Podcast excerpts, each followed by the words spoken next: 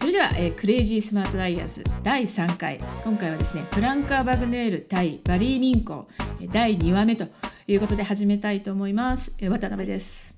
平原です。よろしくお願いします。よろしくお願いします。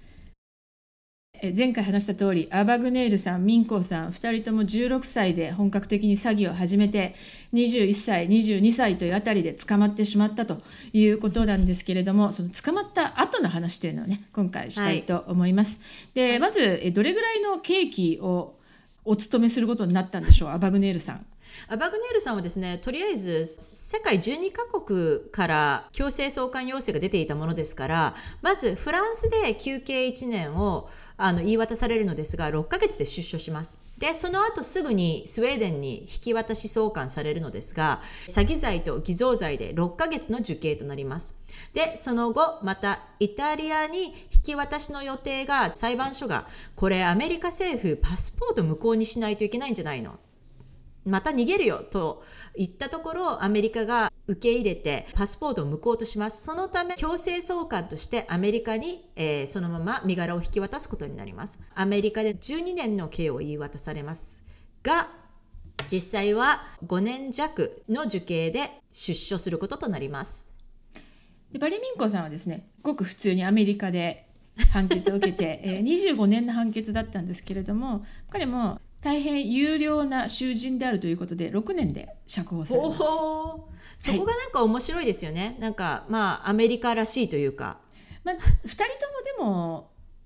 でも暴力的な犯罪者じゃないし、頭もいいし、そうですね、なんといっても、サイコパスなので口も達者だし、そうなんです、みんなに気に入られてスルスルっと出てくるっていうのはありがちな感じもしますね。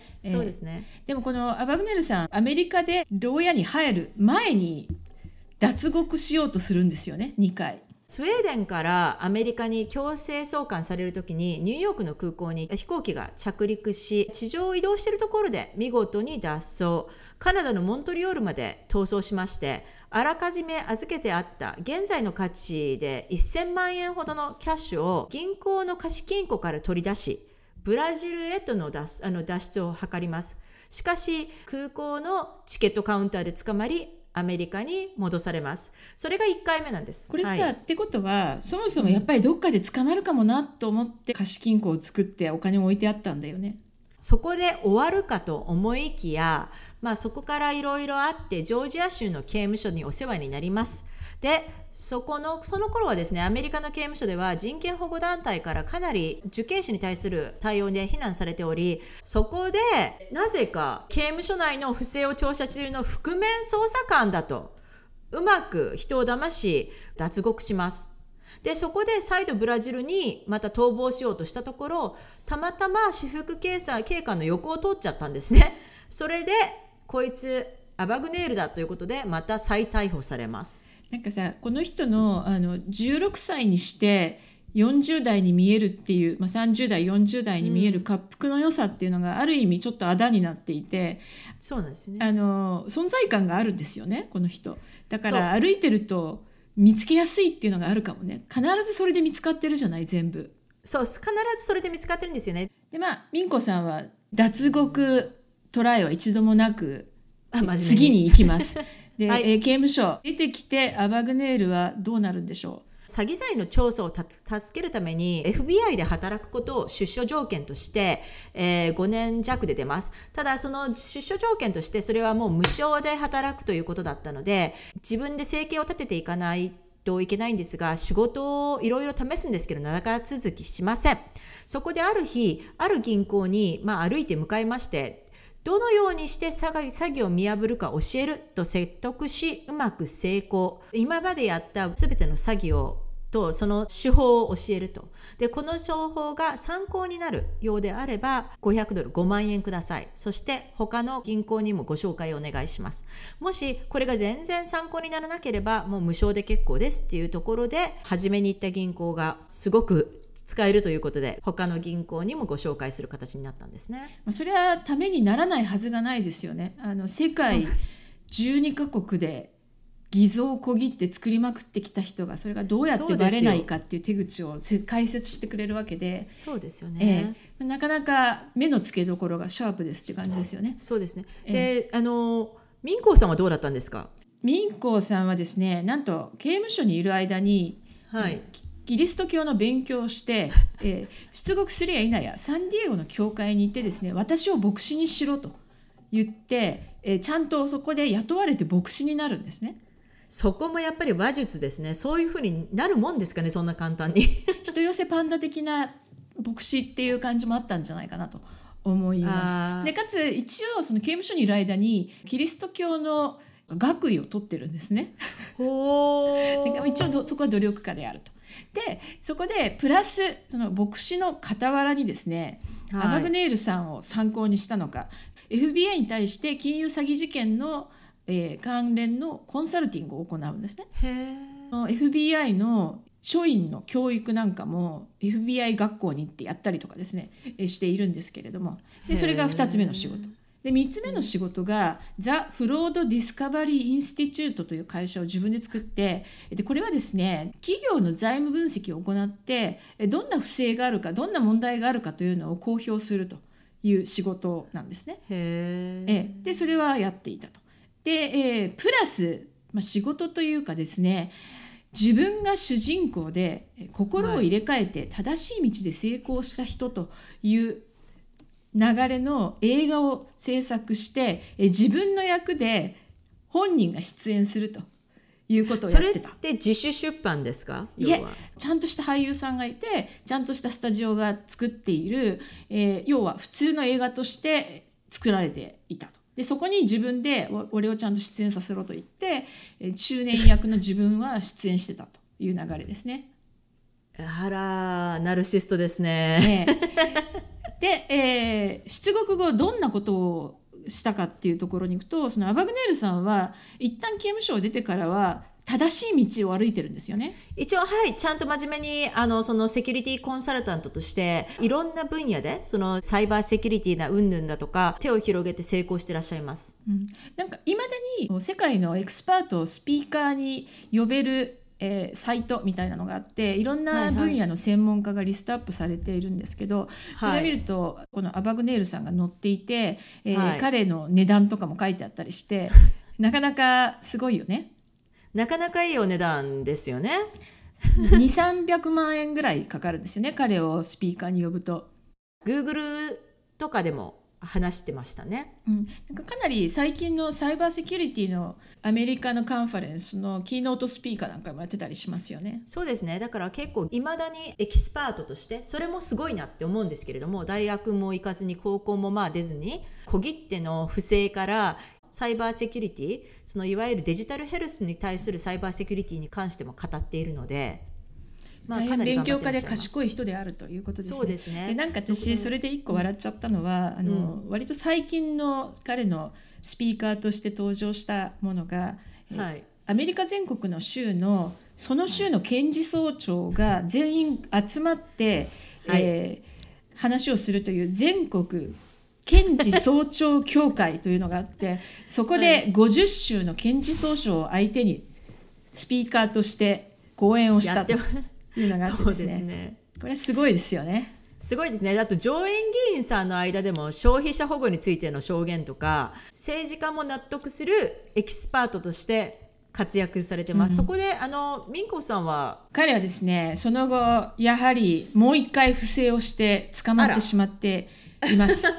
で何をしたかというと、そのさっき言ったザ・フロード・ディスカバリー・インスティチュートというのが、いろんな会社の財務分析を行ってその不正を発表してたんですけれども、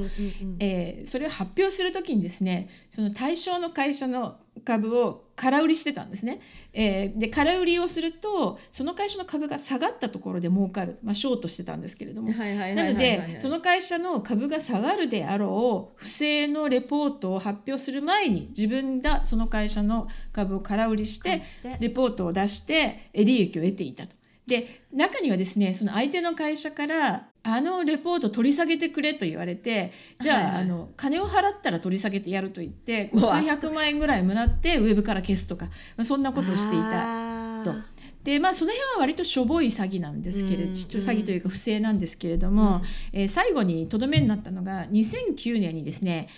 割と大きい公開企業のレナーズっていう会社があるんですね。でこれは、はいはい、住宅建築会社なんですけれども、はい、まずこの会社の株を同じく空売りするんですね。でその上でこの会社は円論並みの金融詐欺だというレポートを公開して、で同じレポートを FBI、国税 IRS、 あと、SEC 証券取引委員会に送りつけるんですね。で、いろんな捜査が入ると。でそこでこうガーッと株価が下がるわけですよ。なんと FBI まで捜査に来ているとかいうことで、そのレナーズの株が下がるんですけれども、そこでまず空売りしてた分で儲けるんですね。で下がったところで、なんと彼はこの自分の出したレポートが嘘だと知っていたんですね。全く根拠のない嘘をですね、並べ立てたレポートだったんです。500ページあったらしいんですけれども、うわ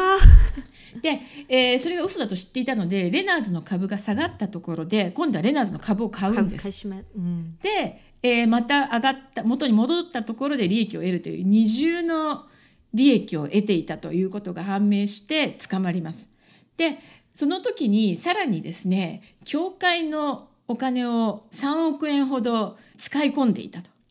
でさらにそこの教会の信徒にですね、スーダンにキリスト教の病院を作るからその建設資金を出せとかですね、先ほど言った映画の制作費を出せとか言って、資金を騙し取っていたということで、もう一回捕まって、2011年に有罪判決を受けて、もう一回刑務所に入って、このレナーズという会社に584億円相当の損害賠償支払い判決を受けています。で実際に払わなきゃいけないんですか？払わなきゃいけないんですけど、実は彼最初のカーペットクリーニング会社の G ベストの賠償金もまだ払ってないということで、まあ、払える可能性はゼロなんですけれども、まあ、普通に去年また出てきてですね、新しいドキュメンタリー映画を作る企画が進んでいるようです。もちろん自分主演ですよね。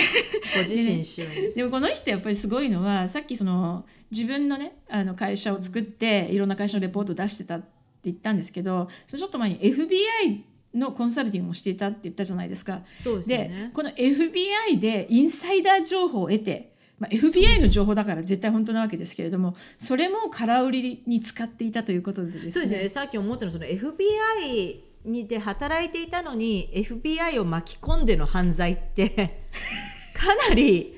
肝っ玉でかいのか、なんかいや、まああれなんですよね、神経ずぶといのか何なんでしょうね、なんかね、ドキドキしないんですって、こういう人たちで。なんかこうドキドキしたくてよりリスキーなことをしちゃうっていうのがあるらしいです。なんかこう生きてる感じが少ないと、なんかこう焦ったりこ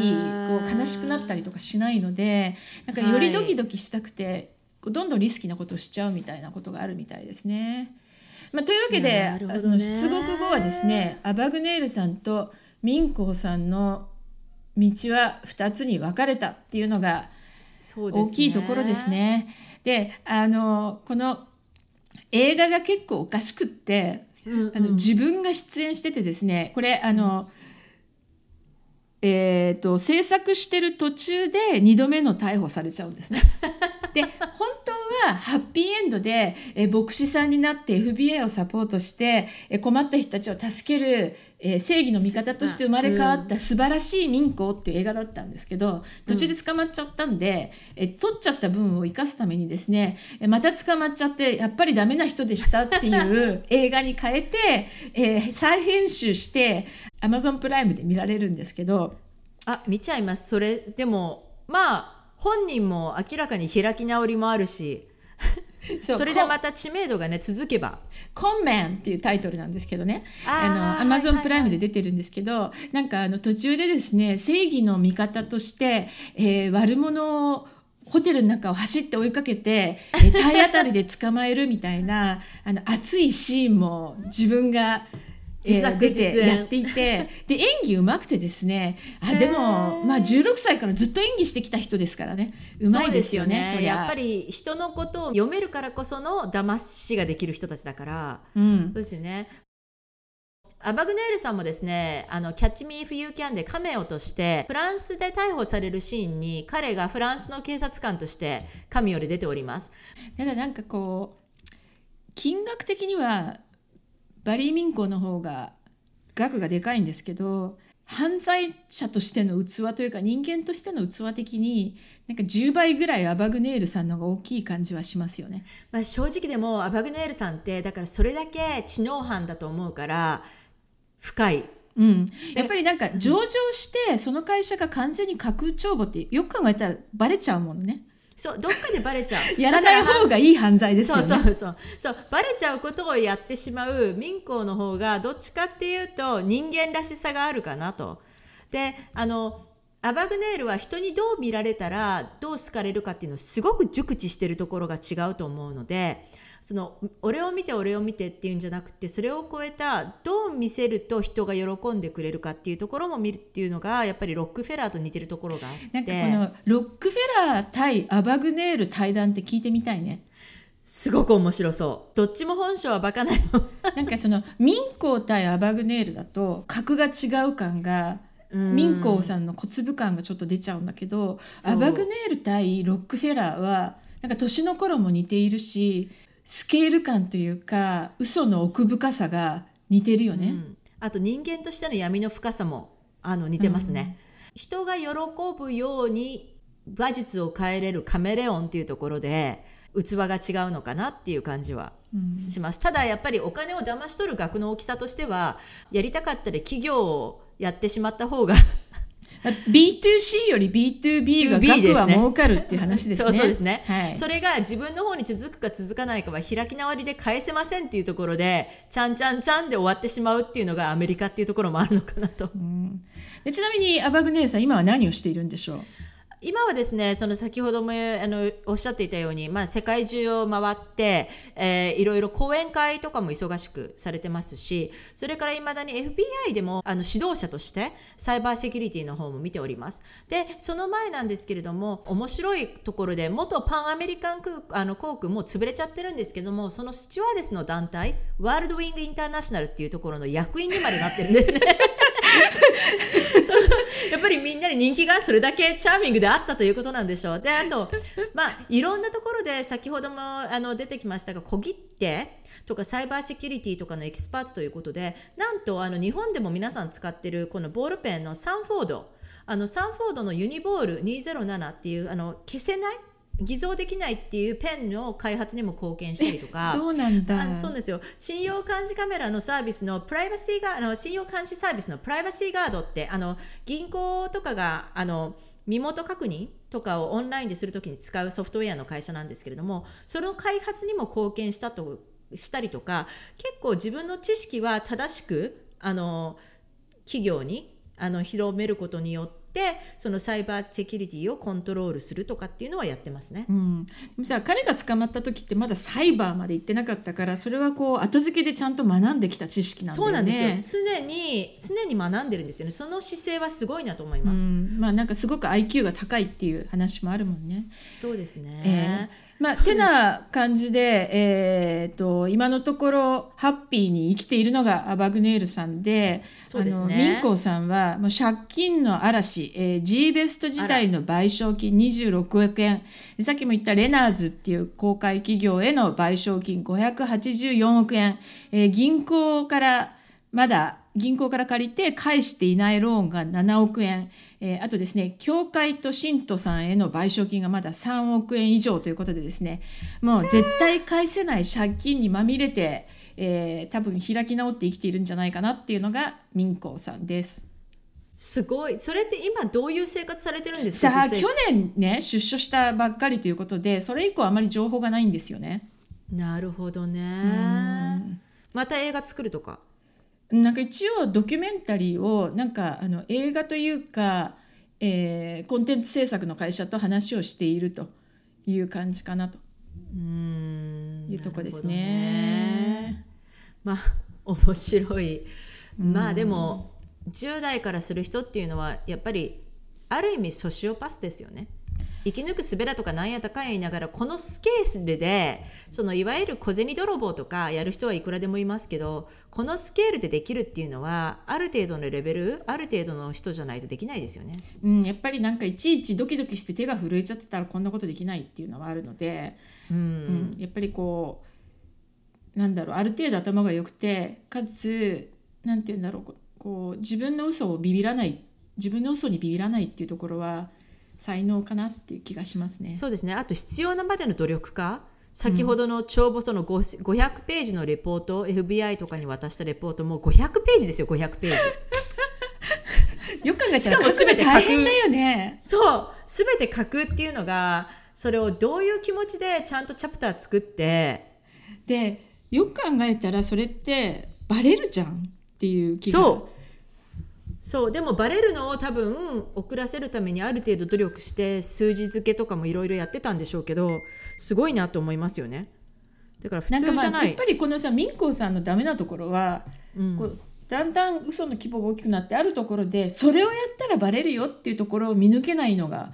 ポイントかなと。いや、ね、アバグネールは、パイロットのだよって嘘がバレそうになったらパッとパイロットでやめちゃうわけじゃない。そうですね。で医者になって、医者バレそうになったらパッとやめて弁護士になってみたいな、そのこう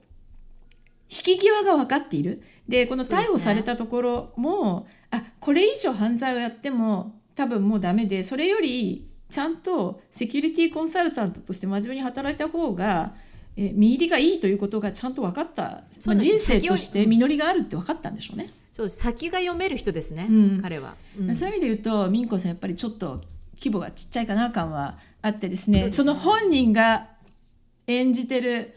コンマンを見るとですね、なかなかこう趣があるって感じは。あ、もう今日絶対に今日の夜見ちゃいますコンマン楽しみ。それをこの裏情報を知っておきながら見るとまた醍醐味があるのかなっていう。そうね、これ やりながらそんな犯罪をして捕まっちゃうんだっていうのがあって、あと最後にですね、その映画の中のシーンで最初作ろうと思ってたストーリーと実際に最後に編集したストーリーが全然違うわけじゃないですか。そうですね。辻褄をつけるために最後に彼が捕まって取調べ室にしましまの服で後ろに手錠されて入ってきて座るっていうシーンがあるので、多分それは本当に撮影したのだと思われ、あ、もうダメだ、でも映画をちゃんと作らないと僕への版権の収入もないとか言って、じゃあこの捕まってるシーン撮ろうかって言って撮ったのかなって思うと、なんかいろいろこうみたいな胸に迫るものがあるんだよねいやいやいや、なんか面白い人ですね。なんかね、みんこさん愛嬌ある。なんかこの人がいろんな人に好かれるっていうのはすごくわかる感じが。なるほどね。というわけでですね、クレイジースマートライアーズ、この YouTube に感想等を書いていただいてもいいですし、あと私 Twitter でちか渡辺そのまんまで Twitter もしてますので、コメントとか感想とかなんか質問とか、私もサイコパスが大好きですとか嘘つき大好きとかですね、あの人は嘘つきだとか言いたいことがあったらぜひ教えてください、はい、ぜひぜひお願いします。それからサブスクお願いします。そうですね、はい、YouTube もポッドキャストも両方、はい、ぜひサブスクライブしてください、はい、それでは今日もどうもありがとうございました。ありがとうございます。